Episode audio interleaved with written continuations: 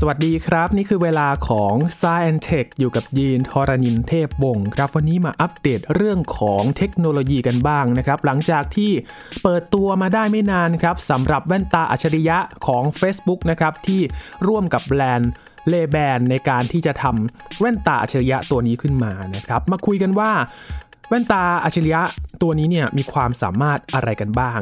และ Facebook เพิ่งเปิดตัวไม่นานนะครับ เสี่ยวมีก็เปิดตัวแว่นตาอัจฉริยะเช่นเดียวกันครับ ทั้ง 2 อย่างเนี่ยมันจะมีข้อแตกต่างกันยังไงสำหรับแว่นตาอัจฉริยะ 2 แบรนด์นี้นะครับ รวมถึงข้อกังวลเกี่ยวกับความปลอดภัย และก็ข้อมูลส่วนบุคคลด้วยนะครับ จะมาวิเคราะห์เรื่องนี้กันกับพี่หลามจิโกไอทีในสายอันเทคครับ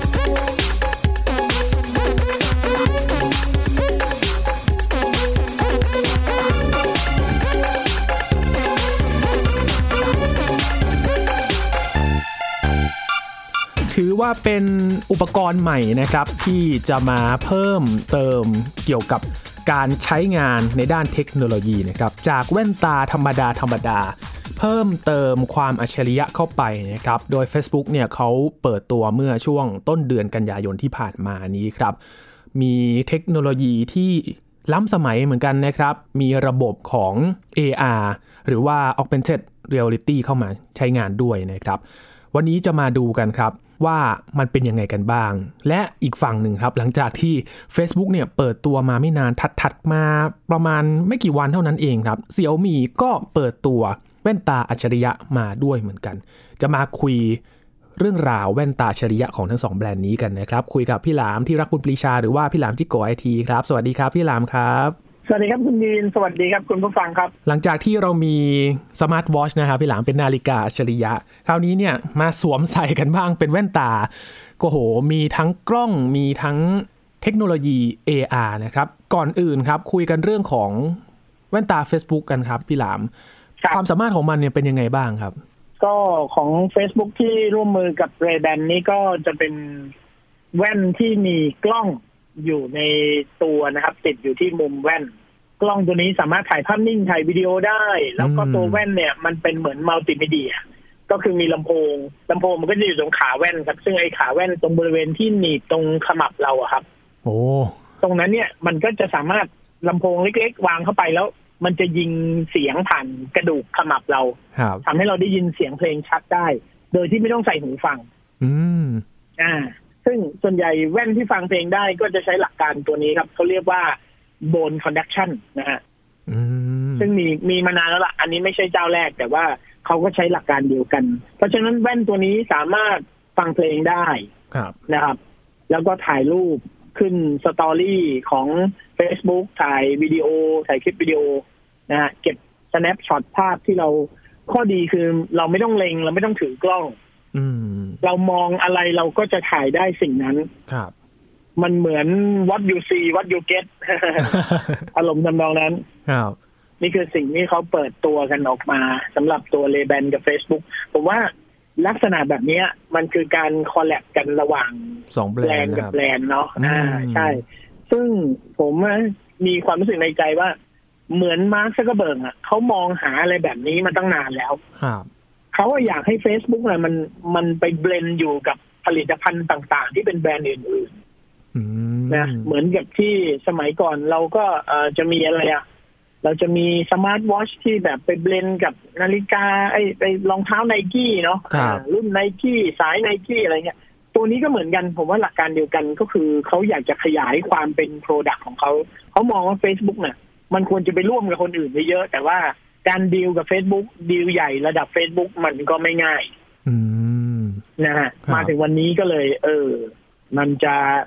ไปได้ดีแค่ไหนก็ต้องรอดูนะครับสำหรับแว่นตัวนี้ ครับ มันเหมือนเป็นเทรนด์หรือเปล่าครับพี่หลามที่ก่อนหน้านี้เราจะเห็นแบรนด์เสื้อผ้านะครับ หลักๆ ที่เขาแบบมาคอลแลบกันระหว่างแบรนด์ เพื่อที่จะสร้างผลิตภัณฑ์ขึ้นมา แล้วทีนี้เนี่ยในด้านเทคโนโลยีเขาก็เอากันบ้าง ใช่ เป็นไปได้ครับ คือ Facebook อะมองหาอะไรแบบนี้อยู่แล้ว ครับ นะครับ ทีนี้หลังจากที่ Facebook เปิดตัวไม่นานเองนะครับ ถัดมาไม่ถึงสัปดาห์เองครับพี่หลามเสี่ยวหมี่ก็เปิดตัว Smart Glasses บ้างครับ โอ้ ฝั่งจีน มีนี่ผมไม่มีข้อมูล คุณยีนเล่าให้ฟังหน่อย ได้ครับพี่หลามคือตัวแว่นเนี่ยมีน้ำหนักประมาณ 51 กรัมนะครับ ก็มาทั้งไมโครโฟน มีลำโพง มีกล้องด้วยครับ 5 ล้านพิกเซล แล้วก็แว่นตัวนี้เนี่ยรับสายโทรออกได้ด้วย แล้วก็ช่วยนำทางแล้วก็ช่วยถ่ายภาพ รวมถึงช่วยแปลภาษาให้แบบเรียลไทม์ด้วยครับ เหมือน อุปกรณ์แปลภาษาเลยครับพี่หลาม ว้าว อืม แสดงว่าตัวแว่นมันมีลักษณะเป็นจอเพื่อที่จะดู AR ได้ด้วยใช่ไหมครับ ใช่ครับพี่หลามมีไมโคร LED อืม ครับ แล้วก็มีชิปประมวลผลขนาดจิ๋วนะครับ ประมาณ 2.4คูณ2.02มิลลิเมตรครับ ที่เขาเอาชิปประมวลผลตัวนี้ขึ้นมา จิ๋วมากเลย อืม เขาบอกว่า เล็มเล็มก เปรียบเทียบเหมือนขนาดเล็กเท่าเมล็ดข้าวสารเลยครับ อืม สุดยอดครับ แต่จอไม่ใช่จอสีนะครับ พี่หลามเป็นจอโมโนโครม เพื่อที่จะรักษาดวงตาด้วยครับ ไม่ให้แบบมันจอมันแบบมันอยู่ใกล้ตาเกินไป ใช่ เนาะ ใช่ใช่มันอยู่ใกล้ตา มันต้องเป็นจอแบบกึ่งกึ่งๆโปร่งใสสักนิดหนึ่งด้วยเพราะมันต้องเกาะอยู่บนกระจกแว่น ครับ คือเราต้องมองทะลุมันไปได้ด้วย อื ถูกไหมฮะ มใช่ครับ อ่า ไม่งั้นไม่งั้นมันก็จะมองอะไรก็ลำบากไปหน่อย อืมครับคือเขามีระบบ AI ของเขาด้วยครับ เสี่ยว AI ครับ มาช่วยจัดการ ทำไมไม่ตั้งชื่อว่าเสี่ยวเออร์ครับ ตั้งชื่อ AI ว่าเสี่ยวเออร์เหมือนหนังจีนนะนะเสี่ยวเออร์เอารับรองเท่เลย ครับคือเห็นโนติเหมือนคล้ายๆ ระบบสมาร์ทโฮมเลยครับพี่หลาม แล้วก็แจ้งเตือนแอปต่างๆ มันก็จะเห็นได้ คือ มันเหมือนแว่นตาโคนันยังไงไม่รู้นะครับพี่หลาม มีจออยู่ตรงจอ แล้วกระจกแว่นตาเนี่ย เออนะฮะ ครับ ก็เท่ดีฮะ สมัยก่อนก็ลักษณะอย่างนี้ก็คือแว่นเบนจิต้าของด a ก o n นบอล อ่า กอการ์ตูนนี้ออกกันเลยนะครับว่าเป็นยังไง ตอนนี้เนี่ยตลาดแว่นตาอัจฉริยะกำลังเกิดขึ้นมานี่มันเป็นกระแสอะไรเกิดขึ้นครับพี่หลามทำไมถึงมีทั้งโอ้โหทั้งฝั่งตะวันตกแล้วก็ฝั่งตะวันออกเลย ผมมองว่ามันไม่ได้เป็นกระแสเป็นแต่ว่ามันเงียบหายไปสักระยะหนึ่งแล้ว อ๋อ คุณยินจำได้ไหมสมัยก่อนเรามีอะไร Google Glass โอ้โห โอ้ ไม่ได้ยินชื่อนานแล้วครับ จำได้ไหมหลายปีแล้ว นานมาแล้ว โอ้โหเนี่ยมันหายไปหายไปสี่ห้าปีแล้วอ่ะ โอ้ เพราะอะไรมันหายไปล่ะครับพี่หลาม คือสมัยที่เป็น Google Glass เนี่ยมันก็ล้ำระดับนี้เลยนะ คือเป็น AR augmented reality มองไปตรงไหนก็มี information ขึ้นอะไรเงี้ย ครับ นะฮะแล้วก็ทรงแว่นมันจะอวกาศอวกาศหน่อย อืม แต่ปัญหาของ Google Glass ก็คือมันมีกล้องด้วย ครับ พอมันมีกล้องด้วยเนี่ย มันไปละเมิดสิทธิส่วนบุคคลของคนอื่นเยอะครับ อืม ความลำบากมันอยู่ตรงนี้แหละ คือ Google Glass เนี่ยไม่ไปไหนด้วยสองเงื่อนไขหนึ่งคือราคาแพงมากนะ แว่นแว่นมันเนี่ย อันหนึ่งประมาณห้าหมื่นกว่าบาท ครับ ราคาแพงมาก แล้วก็จะใช้ก็ลำบากอะไรเงี้ย แล้วก็พอมันมีกล้องปุ๊บเนี่ย ผมจำได้ว่าสมัยนั้นเนี่ย หลาย ๆ สถานที่นะ ที่จัดงาน เขาจะต้องติดป้ายไว้เลยว่า ห้าม Google Glass เข้า โอ้ คือใครใส่ Google Glass มาคุณห้ามเข้า ครับ คุณต้องถอดฝากเอาไว้ก่อน เพราะว่า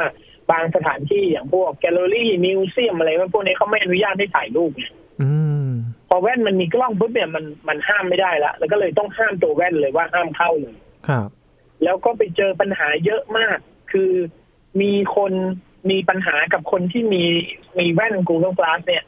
เดินไปไหนก็โดนคนชี้หน้าหมดแหละ อยู่ดีๆคุณมาถ่ายผมได้ยังไง โอ้โห โดนต่อว่าเลยทั้งที่บางทีคนใส่แว่นนั้นยังไม่ได้ถ่ายด้วยซ้ำไป แต่มันไม่มีทางรู้ไงครับคุณยิ อ๋ น อ มันไม่มีทางรู้ว่าเขากำลังถ่ายเราอยู่หรือเปล่า อ่ะ ครับ ใช่ไหมฮะ อืม ผมว่าลักษณะเนี้ยมันทำให้ Google Glass ในยุคนั้นเนี่ย มันเงียบไป แล้วก็ Google ก็รู้สึกว่าโอ้ลำบากเหลือเกินจะไปสู้กับเรื่อง p r i เวซีของคนเนี่ย ครับ นะต่อให้บริสุทธิ์ใจแค่ไหน มันก็สู้ยาก สุดท้าย Google ก็เลยเหมือนถอดใจแล้วก็ยอมไป ครับ ทีนี้มาถึงทุกวันนี้เนี่ย ทั้งแว่นของเสี่ยวมีทั้งแว่นของเลแบน Facebook เนี่ย ก็มีกล้อง ครับ ทั้งคู่ งานเนี้ยผมกำลังจะตั้งคำถามชวนคุณยีนวิเคราะห์ว่า มันจะเข้าอีหลอบเดิมหรือเปล่าครับ โอ้ นั่นสิครับพี่หลาม คือมันก็จะแบบ นะ ห้ามคนที่ใส่แว่นตาเลแบนของ Facebook เนี่ยห้ามเข้าเสียวมีสมาร์ทกลาสเซ็ตเนี่ยห้ามเข้า มันจะเป็นแบบนั้นไหม แต่คือคือสมัย Google Glass เนี่ยมันใส่ Google Glass เดินมาเนี่ย มันเห็นเลยไง ครับ รูปทรงมันชัดเจนมาก อืม แต่ทีนี้ไอ้อย่างตัวเลแบนเนี่ย มันทรงเหมือนแว่นกันแดดเลแบนเลยครับ อ๋อ แล้วถ้าเดินมาเนี่ย ถ้าคนจัดงานหรือเจ้าหน้าที่รักษาความปลอดภัยไม่รู้เนี่ย โอกาสที่คนจะไม่รู้แล้วก็โดนถ่ายรูปโดนอะไรไปแล้วก็มีมาก ครับ ผมว่ามันดูแลกันได้ยากกว่าสมัยเป็น Google Glass เพราะว่าพอเป็นเลแดนปุ๊บเนี่ย รูปทรงมันเหมือนแน่นปกติมาก ครับ ตรงนี้แหละครับที่น่าห่วงนะฮะ อืม ถึงแม้ว่าตัว Facebook เองเขาก็ตอนวันเปิดตัวเนาะมาร์คซิกเบิร์กที่เขามาเปิดตัวใส่แว่นเนี่ยเขาใส่แว่นโชว์แล้วเขาก็พูดเรื่องนี้เลยนะ พูดเรื่องแรกเลยเรื่อง p r i เวซีเลยเขาบอกว่าไม่ต้องห่วงนะครับ แว่นตัวนี้จะถ่ายภาพนิ่งและวิดีโอแบบสั้นๆ เพื่อที่จะมีปัญหาเรื่อง p r i เวซีให้น้อยที่สุด ครับ แล้วเขาก็บอกว่าตัวแว่นเองเนี่ยจะเก็บข้อมูลเป็นระบบปิดนะ คือถ่ายแล้วไปอยู่ในแว่นไม่สามารถไปไหนได้ แต่ในงานก็พูดไปพูดมาเอ้ยแว่นตัวนี้สามารถส่งเข้า Facebook View เป็นแอปบนมือถือ แล้วจากมือถือก็สามารถอัพขึ้นสตอรี่ได้ เอาอย่างนี้มันก็ไม่ได้เป็นระบบปิดสิ อ่า มันก็ส่งภาพออกมาได้ แล้วมันก็โพสต์สู่สาธารณะ ผ่านโซเชียลได้ด้วย ครับ อ่าสิ่งที่มาร์คซักเกอร์เบิร์กพูด มันก็เลยสวนทางกันว่า เราจะไม่ทำให้มันเป็นเรื่องเอิกระเลิกนะ แต่คุณลง Facebook เนี่ยนะ มันไม่ง่ายนะผมว่าผมว่ามันมันย้อนแย้งละตอนนี้นะฮะแล้วก็บอกเราจะพยายามให้แว่นเราเนี่ย เก็บข้อมูลให้น้อยที่สุด ซึ่งผมอ่ะคิดไว้แล้วว่า มันไม่ต้องเก็บข้อมูลอื่นใดครับ แค่มันถ่ายภาพนิ่งหรือวิดีโอ หน้าเราแค่นั้นก็ละเมิดสิทธิเราแบบเต็มๆแล้วอ่ะ อืม ใช่ไหมฮะ ครับ อย่างสมัยอย่างอย่างในเมืองนอกนี่นะ p r i เวซีส่วนบุคคลเนี่ยเขามีเยอะมากนะครับ ครับ Google เนี่ยรู้ดีเลย Google สมัยทำ Google Map เนี่ย ไปถ่ายสตรีทวิวครับ อ๋อ รถสตรีทวิวเนี่ยวิ่งไปตามถนน แล้วก็ถ่ายท้องถนน ถ่ายตึกรามบ้านช่องไปเรื่อยๆเนี่ย ติดหน้า มีคน คน ไปไล่ฟ้อง Google อ่า มีคนไปไล่ฟ้อง Google ว่าเนี่ยเห็นหน้าผมอยู่ในสตรีทวิวผมไม่ยอมนะ อะไรเงี้ยโอ้โหต้องไปไล่ลบออกถ่ายใหม่อะไรเงี้ย อืม วุ่นวายกันไปใหญ่เลย ครับมั ที่ น เมืองนอกเนี่ย privacy นี่รุนแรงมากครับสำคัญมาก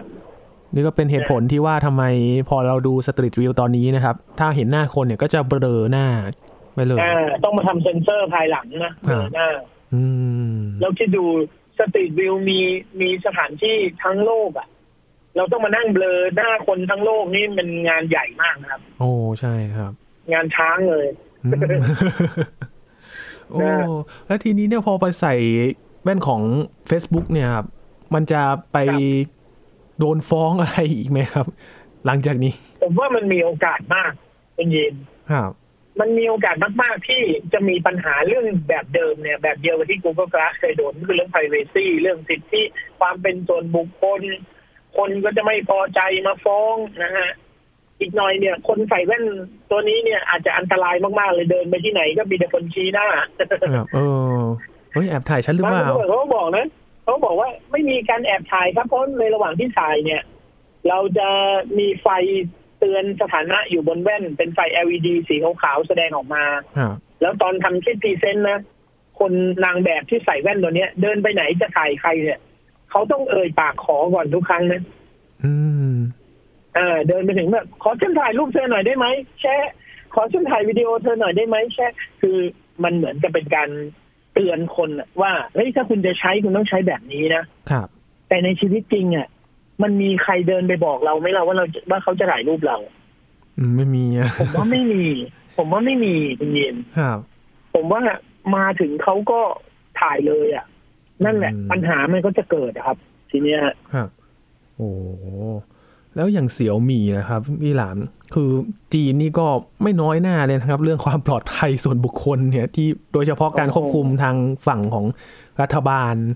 อ่ะ มันจะหนักไหมครับ หนักเหมือนฝั่งตะวันตกไหมครับ ที่จะควบคุมกันขนาดนั้น ผมว่าแว่นทั้งสองยี่ห้อเนี้ยจะไปใช้ที่ไหนก็ช่าง จะเป็นคนประเทศไหนไปใช้ก็ช่างนะ ปัญหาน่าจะพอๆกันเลยล่ะ ครับ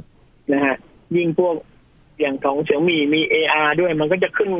ข้อมูลสิ่งต่างๆ ซึ่งข้อมูลบางอันที่เขาไปดึงออกมาเนี่ย มันอาจจะเป็นข้อมูลที่ไม่สาธารณะก็ได้ อ๋อ ใช่ไหมฮะ ครับ เออบางทีบางทีข้อมูลของสถานที่บางอย่างเนี่ย อย่างเช่น ธนาคารอ่าธนาคารเนี่ย เขาก็จะไม่อยากให้ใครรู้ข้อมูลดิบของเขา เช่นว่าเอ่อตึกเขาอยู่ตรงนี้นะ มีประตูเข้าออกกี่อันเอ่อมีอินโฟอะไรบ้าง เปิดปิดกี่โมงอะไรเงี้ย เรื่องพวกนี้เนี่ย มันก็เซนซิทีฟพอสมควร ครับ นะครับ เพราะมันจะกลายเป็นบ่อเกิดของการทำไม่สุจริตได้นะ อาจจะเกิดการโจรกรรมหรือทำอะไรไปเอาข้อมูลไม่ดีออกมาได้ อืม ยากนะ ผมผมดูแล้วผมว่าสองแว่นเนี้ยน่าจะยาก ครับ ถึงแม้ว่าเขาจะแก้ปัญหาอย่างที่ Google Glass เคยทำมาแล้วก็คือราคาแพง ครับ ตัวเลแบนนี่ประมาณสามร้อยกว่าเหรียญเนาะ ครับ ร้อยกว่าเหรียญ อืม ก็เกือบเกือบหนึ่งหมื่นบาทนะครับ ครับ โอ้ก็ ซึ่งก็ถือว่าไม่แพง ครับ ไม่ถือถือว่าไม่แพง เพราะว่าปกติแว่นเลแบนก็สี่ห้าพันหกพันบาทอยู่แล้ว อืม ตัวนี้เหมือนแพงขึ้นมานิดเดียว แล้วทำอะไรได้มากกว่าแว่นปกติตั้งเยอะ อืม ราคามันไม่เป็นอุปสรรคละ ครับ ทีนี้เวลาการใช้งานนี่แหละอันนี้แหละต้องมานั่งกังวลกันว่า ว่าโอ้โหเนี่ยนะขนาดตัวผมเองนะคุณยินผมนี่ว่าจะไปติดต่อเลแบนประเทศไทยเลยว่าขอซื้ออันหนึงแล้วเดี๋ยวมาทำรีวิวให้คุณผู้ชมดู เออ ผมยังเสียดายเงินเลยนะเพราะผมยังคิดว่า เอ๊ะถ้าผมซื้อมาแล้วผมใส่ไม่ได้อะคือใส่ไปไหนก็มีแต่คนโวย มีแต่คนฟ้องไปหมดอะไรเงี้ย คือแบ ครับ บ ไม่พอใจเนี่ย แล้วผมจะซื้อมานี่ผมจะคุ้มไหมเนี่ย เออ เอาต่อให้มันถูกแค่ไหนก็ตามนะเราก็กล้าแล้วนะ ครับ ใช่ไหมฮะ ซื้อมาใส่ในบ้านอย่างเดียวเหรอครับพี่เลิฟ เออ ใส่ดูแต่ญาติโกโหติกาในบ้าน โอ้บางทีเขาก็อยากจะไปเดินทางไปไหนมาไหนนะครับ เก็บภาพต่างๆ แต่มันก็อดสงสัยไม่ได้ครับ ว่า จะโดนจ้องมองหรือเปล่า ใช่ อืมครับโอ้ ละเอียดอ่อนละเอียดอ่อนเรื่องนี้นะยากมาก ยากมาก ครับ ไม่ง่าย อืม ครับ มันคล้ายๆกับเมื่อก่อนมันจะมีกล้องกระดุมอะครับพี่หลามที่เขาติดเอาไว้แบบไปแอบถ่ายอะไรอย่างนี้ มันจะควบคุมได้แบบนั้น อันนั้นก็ควบคุมไม่ได้นะครับพี่หลาม อันนั้นก็ควบคุมไม่ได้ อันนั้นก็ไม่เคยมีใครควบคุม ม คือไอ้แว่นพวกนี้ยังพอมองเห็นว่ามันมีเล่นมีมีกล้องมีระบบถ่าย ครับ วิดีโอถ่ายภาพ ไอ้พวกกล้องกระดุมกล้องซ่อนๆพวกนั้นเนี่ยอันนั้นคือมิจฉาชีพเลย อ่า หรือว่าโรคจิตเลย ครับ มันมันดูไม่ออกครับ บางคนดูไม่ออกแล้วก็โดนถ่ายไปเลย อืม ใช่ไหมฮะ ครับมันจะเป็นไปได้ไหมครับพี่หลามถ้าอย่างกรณีเหมือนโทรศัพท์มือถืออย่าง iPhone เนี่ยอย่างโทรศัพท์มือถือแต่ละประเทศมันก็มีข้อกำหนดไม่เหมือนกันใช่ไหมครับ ยินนึกถึงที่ญี่ปุ่นครับ ที่เวลาจะถ่ายรูปเนี่ยต้องมีเสียงเพื่อที่จะกำหนดไว้ แต่ละประเทศเขาจะมากำหนดเป็นรายประเทศแบบนั้นด้วยไหมครับ แบบถ้าสมมติว่าอ่ะแว่นเนี่ยมาใส่ในประเทศนี้เนี่ยมันต้องมีข้อกำหนดนะจะถ่ายรูปต้องมีเสียงอะไรแบบนี้ มันจะถึงขั้นนั้นไหมครับ ผมว่ามันคัสตอมระดับประเทศแบบนั้นไม่น่าได้ อืม ทางแบรนด์เนี่ยอย่างเลแบนหรือ Facebook เนี่ยเขาน่าจะเลือกไปเลย คือถ้าประเทศไหนมีปัญหาไม่ให้ถ่ายก็ไม่เข้าไปขายเลย ครับ ผมว่าเขาทำแบบนั้นง่ายกว่า อืม เพราะว่าในแง่ของการผลิตเนี่ย มันยอดขายมันไม่ได้เยอะถึงขนาดที่เราจะคัสตอมสำหรับว่าอ่าประเทศนี้มีเสียงประเทศนี้ไม่มีเสียง ผมว่ามันทำขนาดนั้นไม่ได้ครับสำหรับแว่นแบบนี้นะ อืม พอมองแบบนี้เนี่ยอุปกรณ์ต่างๆ ที่มันดูเหมือนว่ามันจะ กลายเป็นอัจฉริยะไปหมดแล้วนะครับพี่หลามขอบเขตมันอยู่ ใช่ ตรงไหนครับ ถ้าเทียบกับเส้นกั้นด้วยเรื่องของความปลอดภัยส่วนบุคคลนะครับ มันควรจะไปถึงขั้นไหนกัน คือพอมันเป็นกล้องอ่ะมันก็ต้องข้องเกี่ยวกับ p r i เวซีอยู่แล้ว ครับ ใช่ไหมครับ ทีนี้เนี่ยเราก็ต้องมาคุยกันใหม่ ว่าจากนี้ไปเราจะอยู่ในสังคมที่มันมีทุกคนมีกล้องแบบนี้หมดเลย เหมือนสมัยที่เรามีมือถืออะครับใช่ไหมฮะ อ๋อครับ คือทุกวันนี้มือถือก็ไม่ได้ถูกห้ามให้ถ่ายคนอื่นนะ อืม อ่า เวลามีเหตุด่วนเหตุร้ายมีเหตุดราม่ามีอะไรคนชกต่อยกันตรงไหน ก็มีคนหยิบมือถือขึ้นมาแอบถ่ายกันหมด ครับ มันก็ต้องอยู่กันแบบนี้ได้แหละเพียงแต่ว่าต้องหาวิธีที่จะอยู่กับระบบนี้ว่าอ่ะถ้าคุณแอบถ่ายด้วยกล้องด้วยแว่น คุณจะต้องดำเนินคดีไง มันเป็นเรื่องของสังคมที่ต้องปรับตาม ครับ สุดท้ายมันไม่สามารถห้ามให้อุปกรณ์พวกนี้ไม่มียกเว้นว่าสังคมจะกดดันจนกระทั่งมันถูกยกเลิกการผลิตไปเอง อืม แต่ผมก็มองว่าผ่านไปสี่ห้าปีแบบเดียวกับ Google Glass เดี๋ยวก็มีคนผลิตออกมาอีก ครับ เพราะมันคือนวัตกรรมเราห้ามไม่ได้ถูกไหมครับ อืม พอเราห้ามนวัตกรรมไม่ได้เนี่ย เราก็ต้องหาวิธีที่จะอยู่กับมันให้ได้ ครับ เอ อ่าจะออกกฎหมายจะออกกฎเกณฑ์อ่าสถานที่แต่ละสถานที่ถ้าไม่อยากให้เข้าอ่ะเอาง่ายๆ ผมว่านะ ร้านอาหาร ร้านเครื่องดื่ม ร้านกาแฟอะไรพวกเนี้ยไม่ให้เข้าแน่นอน โอ้ ใช่ไหม ครับ ยิ่งสถานบันเทิงเนี่ย ยิ่งไม่ให้เข้าเลย โอ้โหเรื่องใหญ่เลย เข้าไปแล้วไปแอบถ่ายคนอะไรเงี้ยเออ มันวุ่นวายไปหมด ผมว่า อืม มันจะกรองได้จริงๆเหรอครับ พี่หลามกว่าจะเข้าไปเลย มีคนแบบเอาไปใส่กระเป๋าอย่างนี้หรือเปล่า ก็ต้องตรวจสอบกันนะนะ โอ้ มันมันก็ต้องหาวิธีตรวจสอบกัน ครับ ถ้าไม่ไม่ใส่ตั้งแต่แรกใส่กระเป๋าแล้วไปถึงไปหยิบใส่ข้างใน ก็ต้องก็ต้องมีคนคอยเฝ้าดูอะไรเงี้ยผมว่าโอ้ อืม มันก็เป็นเรื่องลำบากขึ้นไปอีก ครับ อืม ก่อนหน้านี้เคยมีกรณีแบบนี้ไหมครับ พี่หลามที่แบบอุปกรณ์ใหม่ ๆออกมา แล้วก็ถูกสั่งห้าม ห้ามเอาเข้าที่นั่นที่นี่วันยุค ไม่ไม่มีนะ อื ไม่มี คือมันจะมีก็ไอตัว Google Glass นี่แหละ ครับ นะฮะถ้าเป็นอย่างอื่นเนี่ย อุปกรณ์ที่มันเป็นกล้องแท้ๆเลยอย่างโทรศัพท์มือถือก็มีกล้อง Action Cam ก็มีกล้องต่อให้มันตัวเล็กจิ๋วแค่ไหนก็ตาม ทุกคนก็เข้าใจว่ามันถูกทำมาเพื่อถ่ายภาพ ครับ ลักษณะการใช้งานมันก็คือต้องหยิบขึ้นมาก่อนถ่าย อืม ทีนี้ไอ้แว่นตัวนี้เนี่ย มันไม่ต้องหยิบไง มันแค่เอามือไปแตะตรงขานิดเดียวหรือสั่งด้วยเสียงว่าอ่ะวิดีโอเรคคอร์ดิ้ง อ่า ใช่ไหมฮะแค่นี้มันก็ทำงานแล้ว มันเลยทำให้เราไม่รู้ว่าตกลงมันทำงานหรือยังมันไม่เห็นเจตนาครับ อืม ผมว่าปัญหามันอยู่ตรงนี้แหละ คือถ้ามันเป็นอุปกรณ์ที่ต้องหยิบขึ้นมาใช้งานให้เห็นอย่างโจ่งแจ้ง มันไม่มีปัญหา ครับ แต่พอมันอยู่ท่าไหนมันก็ใช้งานได้ อันนี้แหละ มันจงใจซ่อนตัวเองละ อืมเรื่องใหญ่เหมือนกันนะครับ มันมันเป็นกรณีที่ ใช่ ไม่มีใครเคยเจอมาก่อน แต่ว่าถึงแม้ว่า Google จะเคยมีกรณีแบบนี้มาแล้ว แต่ว่ารูปลักษณ์มันก็เปลี่ยนไปจากเดิมมากเลย มันก็ยิ่งยากเข้าไปอีกที่จะตรวจสอบว่า ใช่ เออ ฉันถูกถ่ายรูปหรือเปล่า ฉันถูกแอบถ่ายหรือเปล่า ใช่ อืมครับก็ ครับ เพิ่งเปิดตลาดไปนะครับ ก็รอดูว่าจะเป็นยังไงที่จะ เออ เอามาสู่การใช้งานจริง ๆ นะครับ ครับ ไม่แน่ใจว่าแต่ละประเทศที่มันจะมีองค์กรเหมือนกสทช เนี่ย เขาจะให้ผ่านกันหรือเปล่านะครับ นึกถึงยุโรป ที่ เป็นประเทศที่ก็ฟ้องบริษัทเทคโนโลยีเยอะอยู่เหมือนกันนะครับพี่หลามเขาจะให้ผ่าน ใช่ ง่ายๆไหมฮะ ผมว่าด้วยความเป็นแบรนด์หนึ่งเลยแบรนด์นะมันก็เป็นแบบผลิตภัณฑ์แฟชั่นอย่างหนึ่งอะไรเงี้ย ครับ แรกๆอาจจะมีปัญหาหน่อยตอนเอาเข้าเนี่ยนะฮะผมว่าเดี๋ยวพอสักพักหนึ่งอาจจะมีแบรนด์อื่นทำตามแล้วเดี๋ยวมันก็จะกลายเป็นเรื่องปกติไปนะฮะต้องต้องรอต้องให้เวลาระบบอย่างเงี้ย ต้องให้เวลา ครับรอดูกันนะครับว่าจะมีผลตอบรับยังไงนะครับ แล้วก็จะมีคนสนใจซื้อมากน้อยแค่ไหนนะครับ แล้วพอพอคนไปใช้เนี่ยจะได้ใช้กันแบบ เชื่อใจกันได้หรือเปล่า อืม อยากเห็นของจริง มีหนะคลายแง่มุมรับ มากนะ ครับ อยากเห็นของจริงเหมือนกันนะครับ ว่าเป็นยังไง เดี๋ยวถ้าผมได้มาเดี๋ยวเอาไปให้คุณยีนดู เออได้เลยครับ ไม่แน่อาจจะเจอข้อร้องเรียนนะครับ ว่าแบบ อ่ะไปปรับตัวนี้มาหน่อยนะ แบบ เหมือนเหมือนโทรศัพท์ iPhone ของญี่ปุ่นนะครับ ถ่ายรูปต้องมีเสียงแชะมา อืม เป็นไปได้เป็นไปได้ อ่าแล้วเสี่ยวหมีก็อยู่ ครั ๆก็บมาตีตลาดมาแบบมาโดยไม่ได้นัดหมายกันนะครับพี่หลา ก็เสี่ยวมี่นี่นะเขาทำทุกอย่างอยู่ละผคมรับ ว่าไม่น่าแปลกอะถ้าเขาจะมีแว่นนะ อืม ก็เขาขายตั้งแต่สักกระเบือยันเรือลบอยู่แล้ว ไม่ต้องห่วงนะครับ นี่คือภาพรวมของตลาดของแว่นตาอัจฉริยะนะครับ กับข้อสังเกตเรื่องของความปลอดภัย เพราะว่าเทคโนโลยีความปลอดภัยเนี่ยเป็นสิ่งสำคัญมาก ๆ เลยนะครับ และหลาย ๆ ประเทศเนี่ยเน้นความสำคัญเรื่องนี้มาก ๆ ครับ ว่าถ้าเอามาใช้จริง ๆ เนี่ยมันจะมีความปลอดภัย แล้วก็มีการเข้าถึงสิทธิส่วนบุคคลได้มากน้อยแค่ไหนนะครับช่วงนี้ขอบคุณพี่หลามากๆเลยครับ ขอบคุณมากครับ ครับ นี่คือ Science Tech ครับ คุณผู้ฟังติดตามรายการกันได้ที่ www.thaipbspodcast.com ครับ รวมถึงพอดแคสต์ช่องทางต่างๆ ที่คุณกำลังรับฟังอยู่นะครับ อัปเดตเรื่องวิทยาศาสตร์เทคโนโลยี และนวัตกรรมกับเราได้ที่นี่ทุกที่ทุกเวลากับ Thai PBS Podcast ครับ แค่ฟังความคิดก็ดังขึ้นครับ ช่วงนี้ยีนทอรานินเทพวงศ์พร้อมกับพี่หลามที่รักบุญปรีชาลาไปก่อนนะครับ สวัสดีครับ